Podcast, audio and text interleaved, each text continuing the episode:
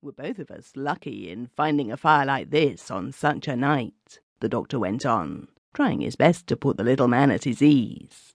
The stranger did not seem to hear the remark. He began to ask a string of questions about the road. How far was it to Maltwick? Would he be likely to lose the track in the dark? He had passed one or two doubtful looking characters on the way. Was there any chance of the doctor's company on the road? The doctor regretted that he was going in the opposite direction. He advised the traveller, if a stranger in the district, to stop the night at the Moorcock. This fire alone, he said, would make it worth your while. But the man was gazing into the embers with an absent expression of face, as if what he saw there only confirmed his fears. No, he said at last, I must get on. I have no time to waste. You, sir, will perhaps join me with a bottle of wine. It is wonderful what heart it puts into a man on nights like these. Aislabie, coming in from giving the horse a feed of oats, fetched wine and glasses. There was good wine in those days in the cellars of the Moorcock. You had better stay here the night, he said. You can start at dawn.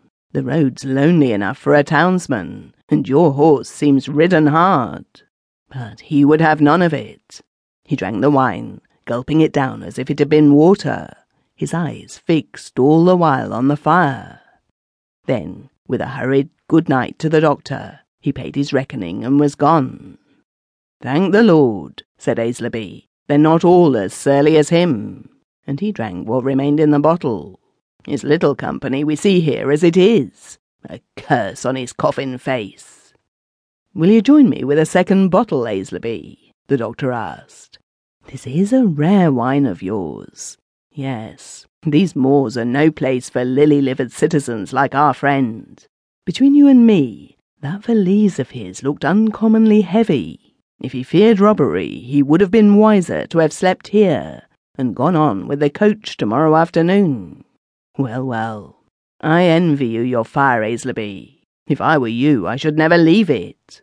But old men will die, and babies must be born, and time and tide wait for no man, not even for us doctors. Good night, Aislabie. Your wife's doing famously. In ten years' time, you won't be sitting here alone by the hearth, I'll wager. The doctor was gone. Outside, the wind howled through the sycamores. The rain beat viciously against the uncurtained pane. Aislabie drew his chair up to the chimney corner, and like the stranger, gazed thoughtfully into the embers. He was an ambitious man, and in the fire he saw the things he wanted to do.